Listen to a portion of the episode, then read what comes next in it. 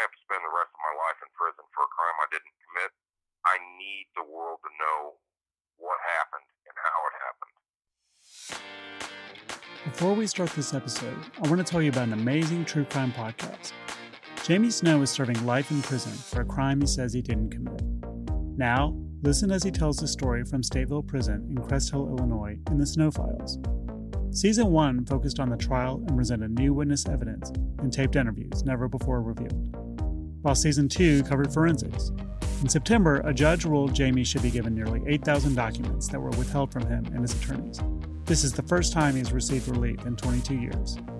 The final season of The Snow Files, which is now available, wraps it up with a deep dive into the alternative suspects and other wrongful convictions in McLean County that were presided over by the same state's attorney. Together with co-hosts Bruce Fisher, Tammy Alexander, Leslie Pires, and Ray Wilson, listen to Jamie tell a story about his wrongful conviction guaranteed to make you laugh, cry, and shock you to the core. He not only tells you his story, but he interacts with listeners and answers questions. New episodes of The Snow Files are released every other week, and you can find it wherever you get your podcasts, or download Jamie's case files and listen directly at snowfiles dot net.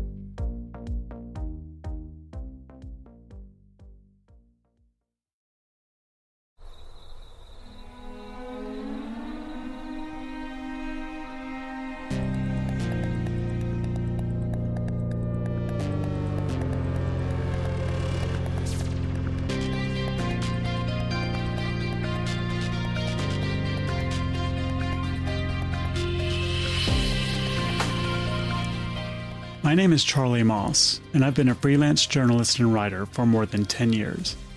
I've written for The Washington Post, The New York Times, The Atlantic, Slate, and other publications. I also used to work for an online camping magazine called The Dirt. It was there that I wrote about a haunted campground just outside of Stanton, Virginia. The more I dug into the story, the more I realized that this wasn't just a simple Halloween ghost tale. It was something much deeper, much more profound than I ever imagined. And I've spent the last three years finding out as much as I can about what happened at Braley Pond. This is episode three, The Energy Around Us.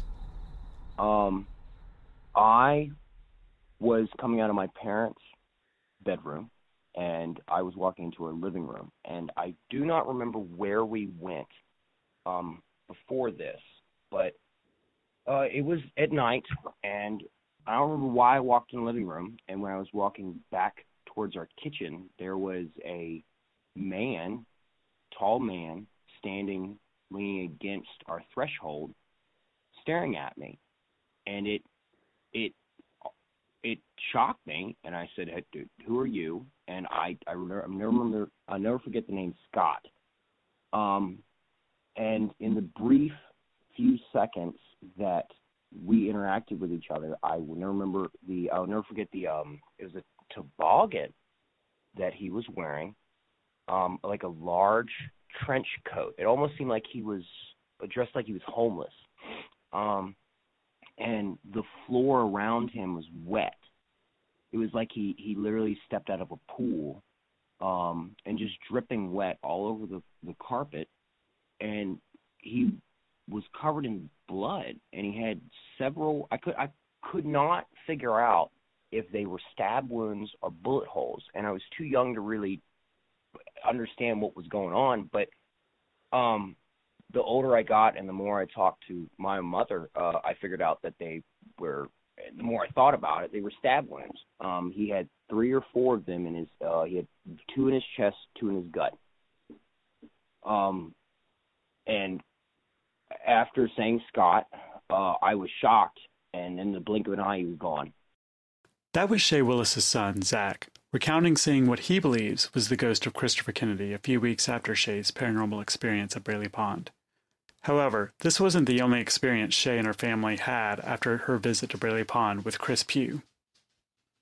So, in the months following um, that encounter that we had, which was October twenty-fifth, two thousand three, um, things just were weird. Um, I felt ill. I don't know how else to explain it. I, I, there was nothing physically wrong with me, um, but I still felt ill, like I had some sort of like um, long-term lingering illness or something. I, I don't know exactly how to explain it. I did not feel well at all. Um, I was, and I am not a, um, I'm not a, a depressive person by nature. I am extremely optimistic, and I'm, I'm always happy. Even when I'm not happy, I'm happy. I was drained. I couldn't think straight. My body was tired. Shay also started to have nightmares, which she says is something that rarely happened to her before Braley Pond. Um, I had the, I had these awful dreams, and I'm, I'm, I mean, every once in a while, you know, I would have a bad dream, once or twice a year maybe, but I mean, these were frequent, and they always centered around something in the water. There was um, there was one in particular that was in November or December of two thousand three that where I was on a dock in an unfamiliar place, and, and it looked it was very ocean-like, um, and I knew there was something in the water, and I could not. I knew it was coming up to the dock, and it was this this combination, almost like when I was standing on the dam listening to the splashes in the water and knew I should leave, but was unable to. It was the same kind of feeling. It was this dread fascination combination. And I'm on this dock and I'm looking in the water and I don't want to be there. I don't want to be looking in the water because I don't want to see what's there, but I can't help myself. And this thing, it wasn't real large. It was probably the size of, um, I don't know, maybe a, a small alligator, but it didn't look anything like an alligator. It rises up out of the water. Its head comes up out of the water, and it's this slimy, gray-looking skin with this massive um, red protruding eyeball. Uh, not like um, not like something in a horror movie. I mean, it looked real. It looked like it. That's how its eye was formed. Um, and this thing is looking at me, you know, and I scramble off the dock and I wake up. And so I, I kept having these dreams that surrounded, that that were, that had to do with water and things coming up out of the water. Almost two months later, Shay went back to Braley Pond. I couldn't help it. I wanted to go back to Braley. It was, again, it was that dreaded fascination. It was this pull. What happened, though, that was so strange was that once I got into the parking area, that's all I remember. I don't know how much time passed. And um, when I woke up, for lack of a better term, I found myself in the woman's, the women's bathroom um, looking down into the toilet. And these are not normal toilets. There's no running water, no electricity there. So these are just, it's a it's a toilet structure, but it's just a, a you know, an excavated um, box underneath. And so it wasn't like I was looking down into the water. I was literally like my face down at the level of the toilet seat looking down into this hole when I woke up, which was very unsettling. And it, it made me feel really weird because um, normally I'm very much in control of my facilities, and that was like the first time I could recall that I lost time. Panicked, Shay immediately got in her car and left. From there, things only got worse. After that... After that, still in December, um, there was this, it was late December then, I noticed that over my side of the bed, these scratches had started appearing in the drywall. I mean, these things are deep enough that they're down into the drywall. And there was a wallpaper border over that ran around the room that went, you know, it was, I don't know, maybe, um, it was maybe six or eight inches above the top of the, there was a sleigh bed, so it was up above the top of the head of the bed. And these things got bad enough that it actually slit the wallpaper. By the way, Shay sent me photos of these scratch marks, and you can see them on the podcast website. Around Christmas time of two thousand three, Shay, her family, Chris Pugh, and some other friends went to Cape Charles, Virginia. It's on a small peninsula just west of the Chesapeake Bay, about four hours from Stanton. It's a place she and her family had gone for as long as she could remember. She recalls to me something she saw while she was there that at first seemed like no big deal. In the water, um, in the breakers, actually, at Cape Charles, there was this enormous flock of Canadian geese. And I'd never seen Canadian geese at Cape Charles before, especially not in December when it, you know, it's very cold. And Chris, who, of course, is very medieval-oriented, um, very Renaissance, and, and – um, and is attuned to historical information associated with the, uh, the cycles of nature and everything. And so he says to me, that's so interesting that they're all there, and they're in the breakers. They're not, like, flying over. They're, they're bobbing around in this, this surf. And it was hundreds of them. And he says, you know, that's really interesting that they're there because you know what Canadian geese signify. And I didn't. I said, no, I don't know what you're talking about. And he said, they're guardians. He said, these are the soldiers. They're the guardians. And I was like, well, what does, why, what does that mean? And he goes, well, look at what you've been going through. You know, he said, I'm not saying that it's um, something that you need to blow out of proportion, but it's something you should stick in the back of your mind. Over the next couple of months, Shay continued to not feel like herself. At this point, her job, working for a general contractor, had gotten pretty demanding, and she was driving an hour back and forth to Charlottesville every day. One day, to help lift her spirits, she stopped by Beaver Dam, a place just like Braley Pond, where her dad would take her as a kid. It's a place where she found solace. So I'm coming home from Charlottesville one day, and I'm drawn to pull into there. I hadn't been there in years and years and years and years. I pulled down into the parking lot, and the waters froze over, which I didn't expect to see, um, because this, this is a reservoir. That's a very large body of water. And I, I just got the cold chills because I'm looking in the ice are these circular things that have these tentacles coming out from them. And I've got pictures of this, too. Again, I'm sitting here looking at them. And immediately I identified these breaks in the ice with that this thing that had climbed up on my back and made itself at home there way back in October. It's a, the, what I was seeing with my eyes was what my tactical senses felt when the thing landed on my back. If it wasn't clear, Shay is now describing seeing what she can only assume is many of the same type of large, tentacled, worm-like creatures that attached itself to her back at Braley Pond in October of the previous year. Her hitchhiker, as she calls it. Except this time, there were a lot of them. I'm looking at these things going, gosh, this looks exactly like what I imagined, um, you know, my hitchhiker looked like. And as I'm looking, they're all over the place. And I, I mean, I'm familiar with water. I, I've never seen ice do this before. And I'm sure it, it probably was a natural phenomenon, but it was still very, very strange at the same time. So as I'm standing there looking at these things, getting the willy-nillys about them, right in front of me up walks this Canadian goose. And I remembered what Chris had said. The geese are the soldiers. They're the protectors. Pay attention when you see one. So I'm standing here looking at these things in the ice that look exactly like what I imagined my hitchhiker looked like, and up walks right in front of me, right over top of them, steps on them, this Canadian goose. A few weeks later, on the first day of March in two thousand four, Shay was driving home late one night from Charlottesville, and something else happened. It was dark uh, when I was on my way home, and I was driving a white Ford Taurus, which was a company car. And I was coming up Route two fifty, um, and I, I was halfway in between, about halfway in between, where you would turn to go to Beaver Dam and the bottom of Afton Mountain.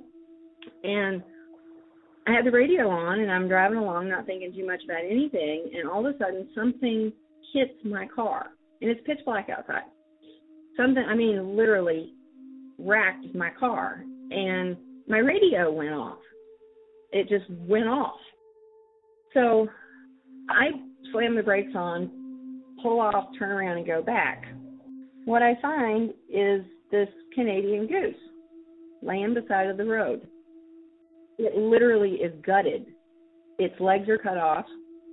Um, it's it, it literally is eviscerated. And yet when I touched it, forty-five seconds after it hit my car, it was ice cold.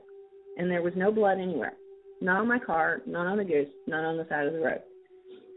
So that was, um, again, really, really unsettling. Um, it was very odd that after, you know, Chris kept telling me, pay attention to when you see a goose, and I stopped off at Beaver Dam, and I'm looking at these creepy things in the in the ice, embedded in the ice, and this goose walks right up in front of me.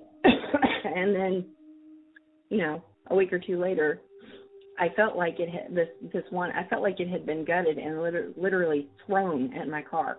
I don't think it flew into my car. I think it had been thrown at my car. And so that was kind of, um, that was a little disturbing.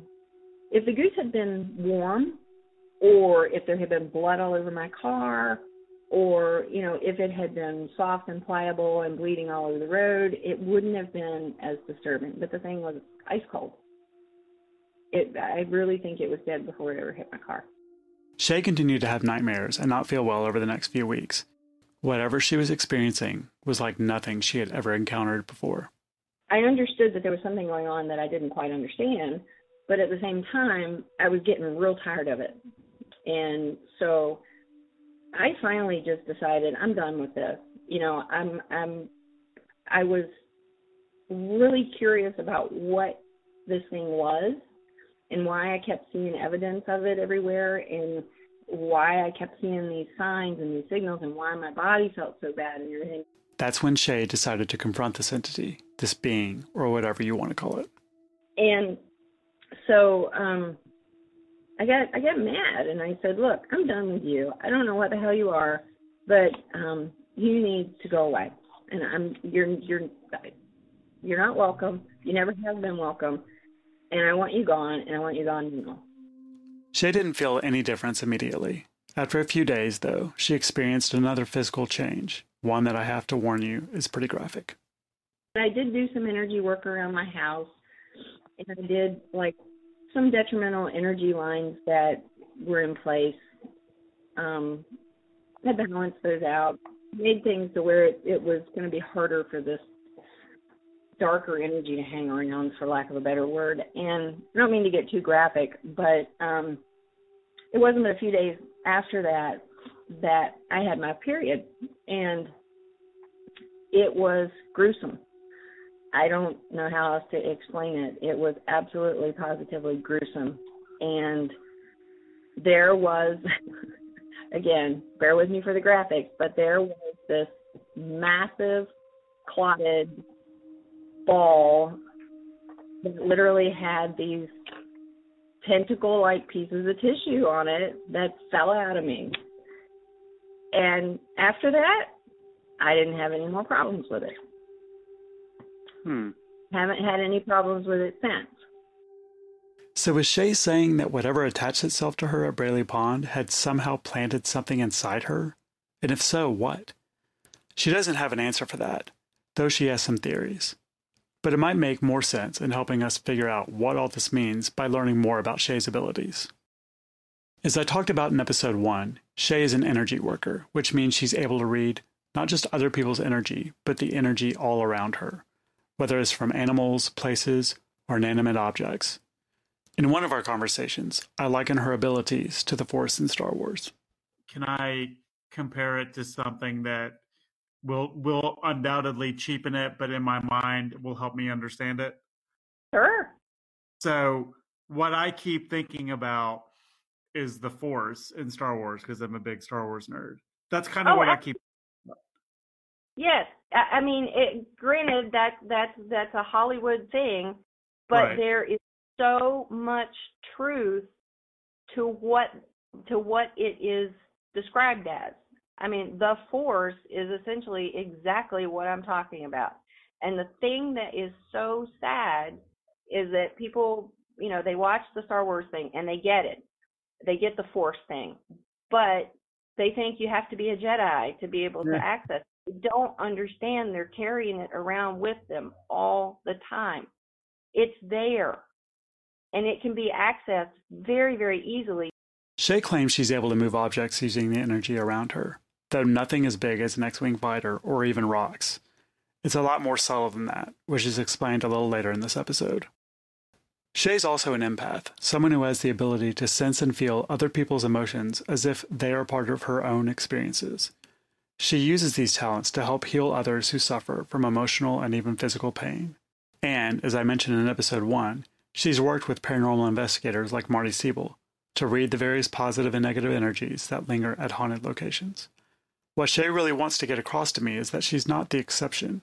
Everyone has the power to do this. There is no ability that I that everyone else in existence, whatever has been in existence or ever will be in existence, does not also have. The only difference between me and every other person that's ever walked the planet or ever will is I I have realized my abilities. I have connected to them. I have tapped into them. They are inherent in every single being. They're, it's just that m- most people, um, they're just not connected to them. In about five minutes' time, I can introduce you to it. You can feel it yourself. Um, okay. It's literally, once you know how to do it, it's the easiest thing in the world. And then once you understand what it feels like, then you can literally turn it on and off like a light switch. It functions in the background, and you can pull it forward to utilize it for all kinds of things, for healing, for knowledge, for wisdom, for connectivity, for meditation, for all kinds of stuff. Like many others that Shay's tried to explain this to, I have a hard time understanding exactly what she can do. When I'm trying to explain this to somebody, and I've had to do this a couple of times, you need a point of reference. And almost everybody, whether you move in the New Age circles or not, almost everybody has heard of indigo children. If you're like me, I'd never heard of indigo children before. According to a January twelfth, two thousand six New York Times article, indigo children often have high I Qs, are extremely intuitive, and are very self-confident. They also tend to be disruptive in school. This sounds a lot like A D H D, but here's where it differs. When this phenomenon was first discovered in the nineteen seventies, children who had these traits also emitted a deep blue vibrational color around them, an indigo aura, as San Diego-based parapsychologist Nancy Ann Tapp described it. But that's not all. Indigo children are also strong-willed, creative, possess a deep desire to help the world, are typically psychic, and can tell what's wrong with other people just by touching them.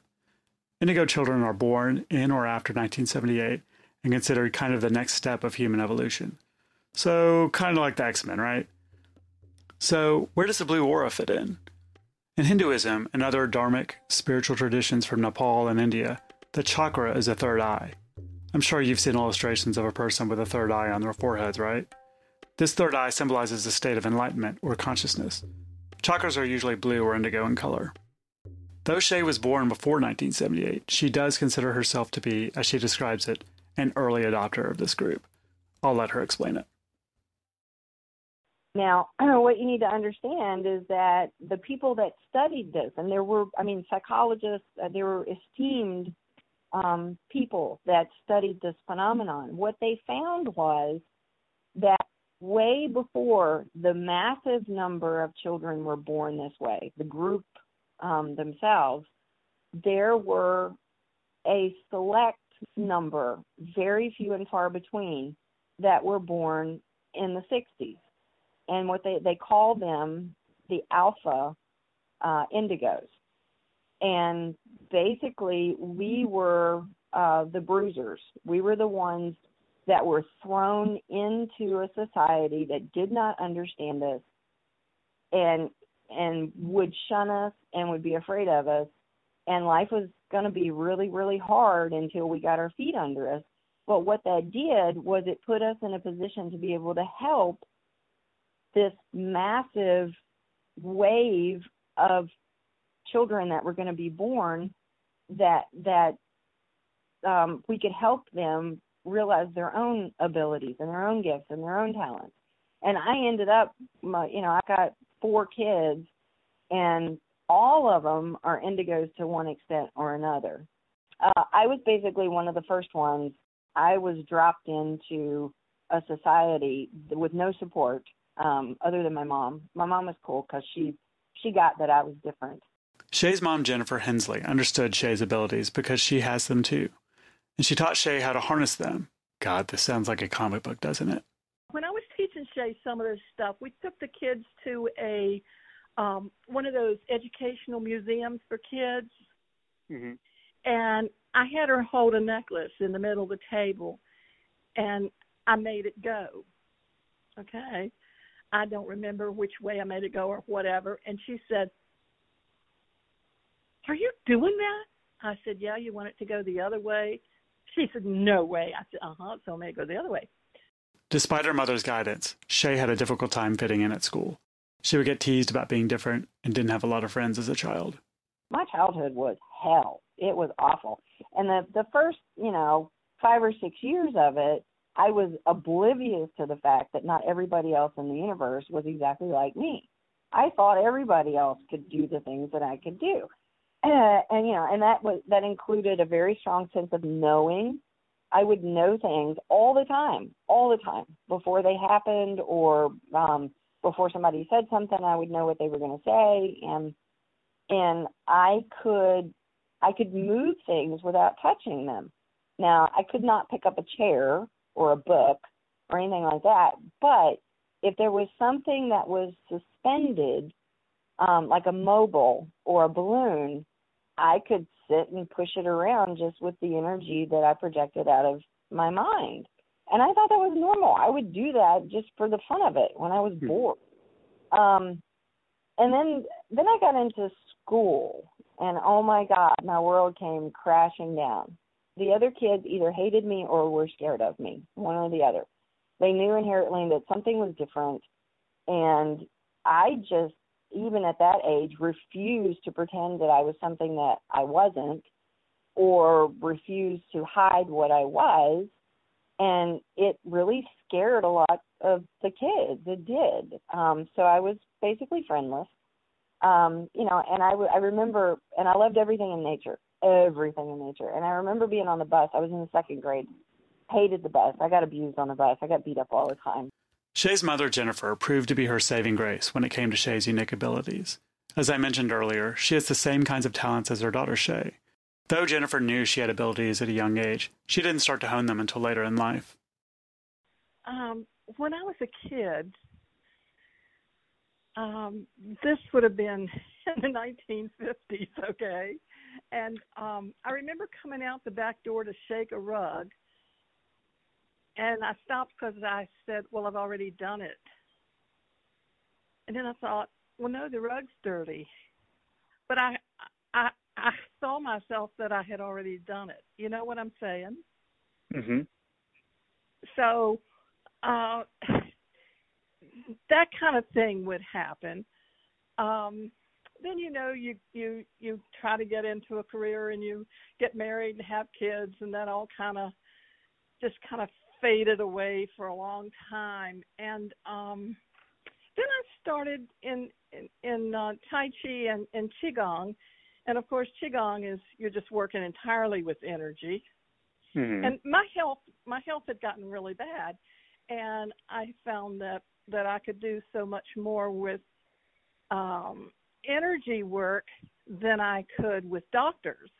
As Jennifer's health improved, she became even more fascinated with natural and alternative forms of medicine, becoming certified as an herbalist and a Tai Chi and Qigong instructor. So mm-hmm. I started taking care of myself, and that led me into the natural health field uh, where I took courses and, and got certified for different things like herbalist and things like that. And then I started making my own tinctures and stuff. But along the way, um, just started um, seeing things out of the corner of my eyes, knowing something was going to happen, of course, before it happened. That happens to people all the time. Um, but I think probably, I don't know, twenty-five years ago maybe, it really, things really kind of started bubbling, and I would feel like I was standing on the edge of a cliff, you know, and things were just getting ready to open up, and then it would back off a little bit. Uh, ran across Joey Korn. Anyway, took a court, just took one of his, had a private session with him. Joey Korn is a professional dowser, spiritual leader, and like Shay and her mom Jennifer, an energy worker. He, along with his wife, Jill, run the website dowsers dot com, where they offer spiritual space cleaning services, courses, and week-long retreats at their house near Augusta, Georgia, and yes, their own line of dowsers. I'm somewhat familiar with dowsing as a concept, also called divining, water witching, and doodlebugging. Dowsing consists of using either a large wooden forked stick or a couple of metal rods about a foot long, each with a short handle.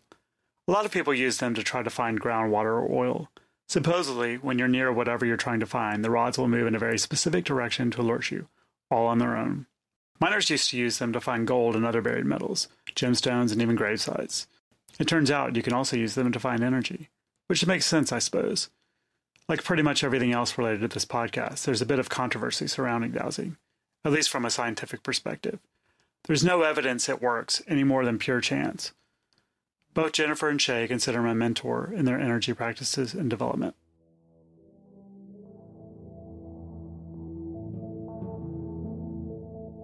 In one of my many email correspondences with Shay, she recommended that I speak with Joey so I can really understand the methods of energy work and practices she and her mom have learned from him. So I did. Hi, Joey. This is Charlie Moss. How are you? I'm doing good. I asked Joey about how he uses dowsing to do energy clearing, what that means, and how it helps people, because honestly, I just don't understand how a metal or wooden rod can help people live better lives. It's just hard for me to swallow, you know? Well, dowsing is the ability to use various dowsing tools, such as L rods, a pendulum, uh, pendulums, um, and other dowsing tools in order, in order, in, from my perspective, in order to detect subtle energies and and discern them. There are, it's also subtle energies or energies that I that I find and work with every day, um, that that are very real. I think they they connect us to each other and everything else in the universe. You might call it a matrix. Um, and but these energies are not accepted by science um, because they can't. They don't have subtle enough instruments to detect these energies. My primary use of it is to douse energies, again, in homes, and to help create ideal or more beneficial energy environments and more healing energy environments for people that enter those, that live in those homes and are and enter those homes and other places like businesses. Joey and his wife Jill offer these five-day retreats at their Grovetown, Georgia home, similar to the event that Jennifer mentioned. Joey and Jill's Sugartown Retreat, that's what they're called, which sounds really relaxing, actually. Their house sits on three acres of land that includes a one-acre fish pond. Joey cooks all of the meals, breakfast, lunch, and dinner, and from what I've heard, he's a great cook. Drinking of libations is encouraged, if you want, as well as open conversation. Joey describes these retreats as Divine Wizardry one oh one. I'm not a huge Harry Potter fan, but it does sound fun. It's similar to feng shui in that it's about creating more beneficial and positive energy flows in the home. But I don't arrange furniture. I do all of my energy with, and I don't arrange houses, and I don't change physical things in order to avoid certain energies or create It better energy flows. I use dowsing to find the energies, and I use my intent by stating what I'm looking for to determine if the energies are uh, less benefit. I call them beneficial or detrimental. You might call them um, strengthening or weakening. Some energies need to be balanced and made beneficial. I do that all with blessing. I pray only to God. I call on God to do the work and whatever forces under God, benevolent forces. And then some energies need to be removed.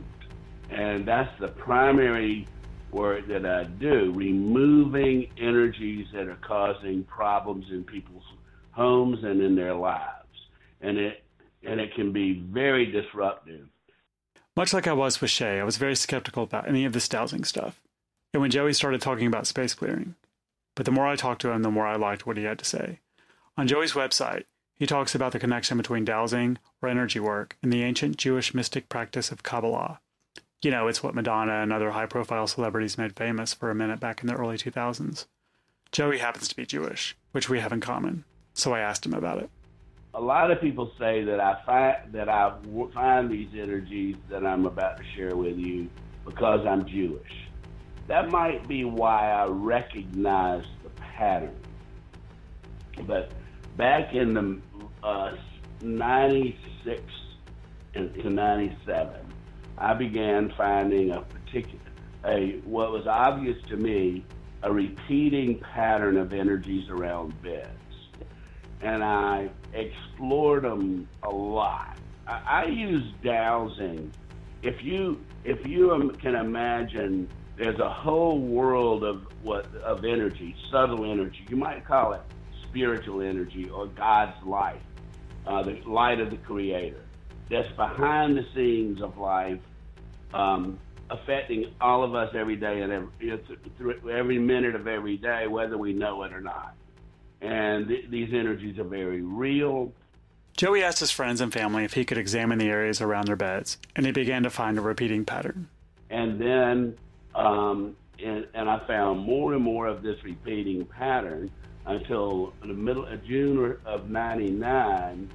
It was just given, shown to me in, in what you might call a vision and a revelation, um, that this energy pattern that's around beds is really, it is it's almost identical to the Tree of Life pattern that's, that you've often seen in Kabbalah, or Kabbalah, which is the Hebrew way of saying it. Um, and, uh, And then I based everything on that. Now, the what the pattern I'm finding around beds is really not about the beds at all. It's about the people sleeping in those beds. Joey tells me that everyone has energy patterns, and he compares them to fingerprints. Though we all have energy patterns, they differ from person to person, depending on our experiences. This is what he called the human soul level of the Tree of Life, and this energy is what he finds around people's beds. Each of us has a human energy pattern that goes with us everywhere we go. Everybody's pattern is basically the same, um, just like everybody has fingerprints. But the actual, uh, uh, except everybody's fingerprint isn't the same. And the reason it's around beds is we imprint this energy pattern uh, where we sleep or anywhere we lie down on a physical structure, uh, especially that's raised off the floor. And um, so when I'm exploring the Tree of Life pattern around beds, I'm really exploring, I'm enter, I'm actually douse, indirectly dowsing the people that sleep in those beds or are imprinted around those beds. And those energies that are around beds are directly connected to us. But basically, I, I look at everybody's, when I connect to homes, I check out everybody's human energy pattern. Uh, I check which is the Tree of Life. I find that same repeating pattern around rooms and around homes and in the land itself. And that's what the teachings of Kabbalah set up to say. And they say the Tree of Life is within us, it's around us, and it repeats itself endlessly in the energies of creation. So a little context here. Kabbalah, if you're not familiar with it, is in practice in mainstream Judaism. It's considered kind of an occult knowledge or mysticism. It's all about gaining a greater, more intimate connection with God. Kabbalists believe that within the soul of every individual is a hidden part of God that's waiting to be revealed. Now, here's where the Tree of Life comes in. The Tree of Life is a map of consciousness, a guide to how to become a link between the physical and spiritual worlds. This involves creating a flow of energy, a giving and receiving of energy and blessings to bring unity and completion to our lives. It's all about finding the hidden parts of ourselves that leads to a new level of consciousness. Here's Joey again, talking about what he looks for when he finds these energy patterns we emit around our beds. I look for imbalances in the pattern, especially significant to intense imbalances in the human energy patterns. And I've learned through the years what causes those imbalances, and I remove the causes. And then in the end, I bless The, per- the home and the family to support them and make the energies ideal uh, to support them at that time in their life. I, I'm wondering, so what what kind of results do people get? Like, you know, um, what I'm what I'm what I'm hearing is that it kind of brings this balance to people's lives. There's two primary energies that I work with. The two main things that I clear in people's homes. What I call interference energy, that's the that's the energy that uh, is in ninety-nine percent of the homes that I clear.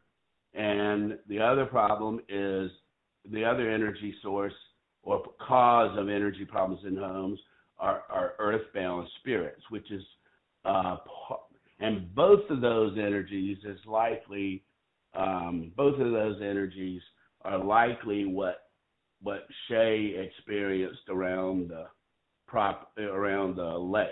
Now, Joey continues to talk about these two different kinds of energies, but the conversation goes way far off into some pretty crazy sounding territory that I'm saving for a later episode. As I mentioned before, I'm Jewish. After talking with Shay, Jennifer, and Joey, I started thinking about Kabbalah, energy, and ghosts, and the role mainstream Judaism has on all of this. So I reached out to an old friend. You remember the story of uh, the two guys in the chimney, where the two guys come uh, down a chimney, one comes with a clean face, one comes with a dirty face? Two guys come down a chimney. One has a clean face, one has a dirty face. Which one washes his face? Well, obviously the one with the dirty face, right? He is dirty. He washes his face. The guy with a clean face doesn't. Good. Next question. Two guys come down a chimney. One has a clean face, one has a dirty face. Which one washes his face? Well, obviously it's the one with the clean face, because the clean face looks at the guy with the dirty face and says, oh, my face must be dirty. And the guy with the dirty face looks at the clean face and says, ah, my face is clean. So obviously it's the one with the clean face. Third question. Two guys come down a chimney. One is a clean face, one is a dirty face.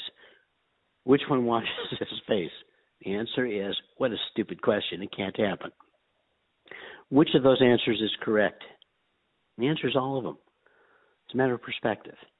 You can't say any of them are wrong. You can say what's likely. You can say what's uh, – but the point is there's more than one right answer. That's Rabbi Richard Sherwin, the rabbi at the synagogue I attended growing up, and he's prefacing our conversation by saying this is his own perspective and not the end-all be-all Jewish outlook on spirituality and the paranormal. Rabbi Sherwin knew my family intimately. I won't get into it in this podcast, but there was a lot of dysfunction in my family. He taught our high school confirmation classes, and I loved learning from him because he always offered a unique perspective, not just on religion, but on life. So I asked him directly his take on ghosts and spiritual energy from a rabbinical point of view. I'm going to declare ghost being a cultural word. I'm going to talk in terms of presence. Okay? And if you want to substitute the word ghost, go ahead. When I do a funeral, um, I feel the presence. I feel the presence. Um, and I speak to that presence when I do a funeral. It's and I, I tell people that I speak in present tense terms, not what someone did, but what someone does. But I also advise people to speak in present tense because I know they may feel it at any time. The answer is there is a palpable presence in Jewish tradition. How long it walks the face of the earth, don't know. When Rabbi Sherwin says palpable, he doesn't mean something you can literally touch, but you can feel it. It's something that's real, that exists, whether it's a presence or an emotion of some kind, something that affects us in a profound way.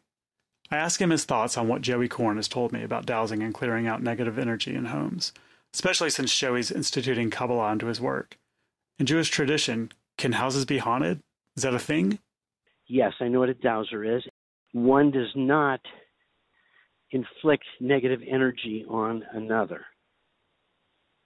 Not palpably.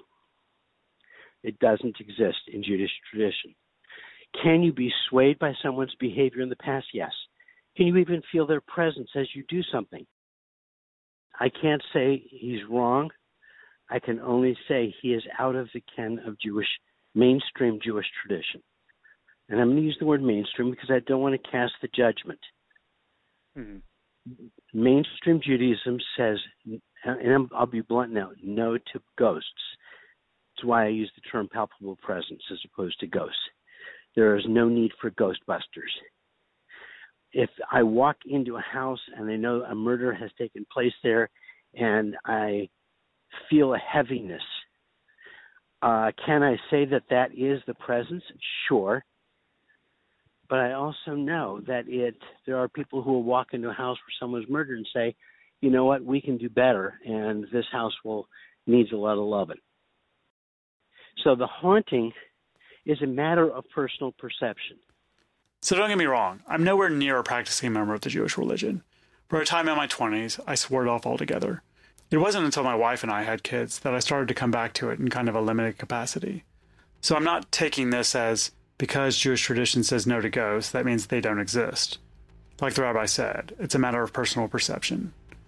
Remember Zach, Shay's son from the beginning of the episode who saw Chris Kennedy's ghost? He was also born with similar abilities as his mother and grandmother. Truth be told, I, growing up, I always had an ability to be able to, I don't know, uh, have people that have passed away attached to me. Um, I've had several experiences, especially when I was younger. He attributes this, at least in part, to Shay's unique outlook on life. I was born with the ability. I think that I, as a young age, was um, allowed to think freely. I was able to be raised with the open possibility of anything is possible. Um, I, I uh, when I was growing up, I uh, my mom introduced me to paganism a lot, and that really stuck with me um, when I was growing up. But I always had experiences that were, that if I had parents that were not like mine, they would have been undermined, um, viewed as a, uh, you're making it up, you are, you're young, you don't know what you're talking about. Zach recalls his feelings about seeing what he believes was the ghost of Christopher Kennedy, or as his friends called him, Scott or Scotty. But especially Scott in general was a weird one because there was so much detail within a brief couple of seconds of encountering him that just stuck out. You know, as, even as a, a, a young, you know, you can have imaginary friends, you can, your imagination runs wild, but what, what, let's just say I was eight years old, what eight-year-old would, would, um, in a split second, imagine a, a homeless man standing in his in his living room, covered in water, making the floor wet, army green um, trench coat with a toboggan and, and, and knife wounds in him. And it it it was really odd for me, but it never was um, something that made me feel uncomfortable. He never once, it, the whole encounter did not scare me. It didn't. It wasn't like I felt like he was aggressive. Um, it. I don't know if it was a message. I don't know, because the only words that he spoke to me was, my name's Scott, and he was gone. I asked Zach if he's ever gone to Braley Pond, and if so, had he ever experienced anything strange there? The one time that I did go with my mom, and uh, I felt just, it, some, it's almost like walking into a room full of people where you know that something's wrong. Some, it's not. It's not a safe place. It's not. Something bad has happened here. It's like a sixth sense, and I, that's probably the best way to put what um, my mother and my father uh, engraved into my head was that sixth sense. And being at Braley's Pond, it just made me feel icky. It, it, it just had bad energy to it. Jennifer remembers when Shay went out to Braley Pond. Shay had been on plenty of paranormal excursions. To her, there was nothing to be afraid of. But what happened at Braley Pond was different, and Jennifer knew it. I was really worried about Shay for a while when she was tapping into that kind of energy, because she was actually um, challenging it, okay? And, and mm-hmm. I was concerned there for a while um, because that kind of... That, That can get really hairy real quick. Something was feeding that energy to it.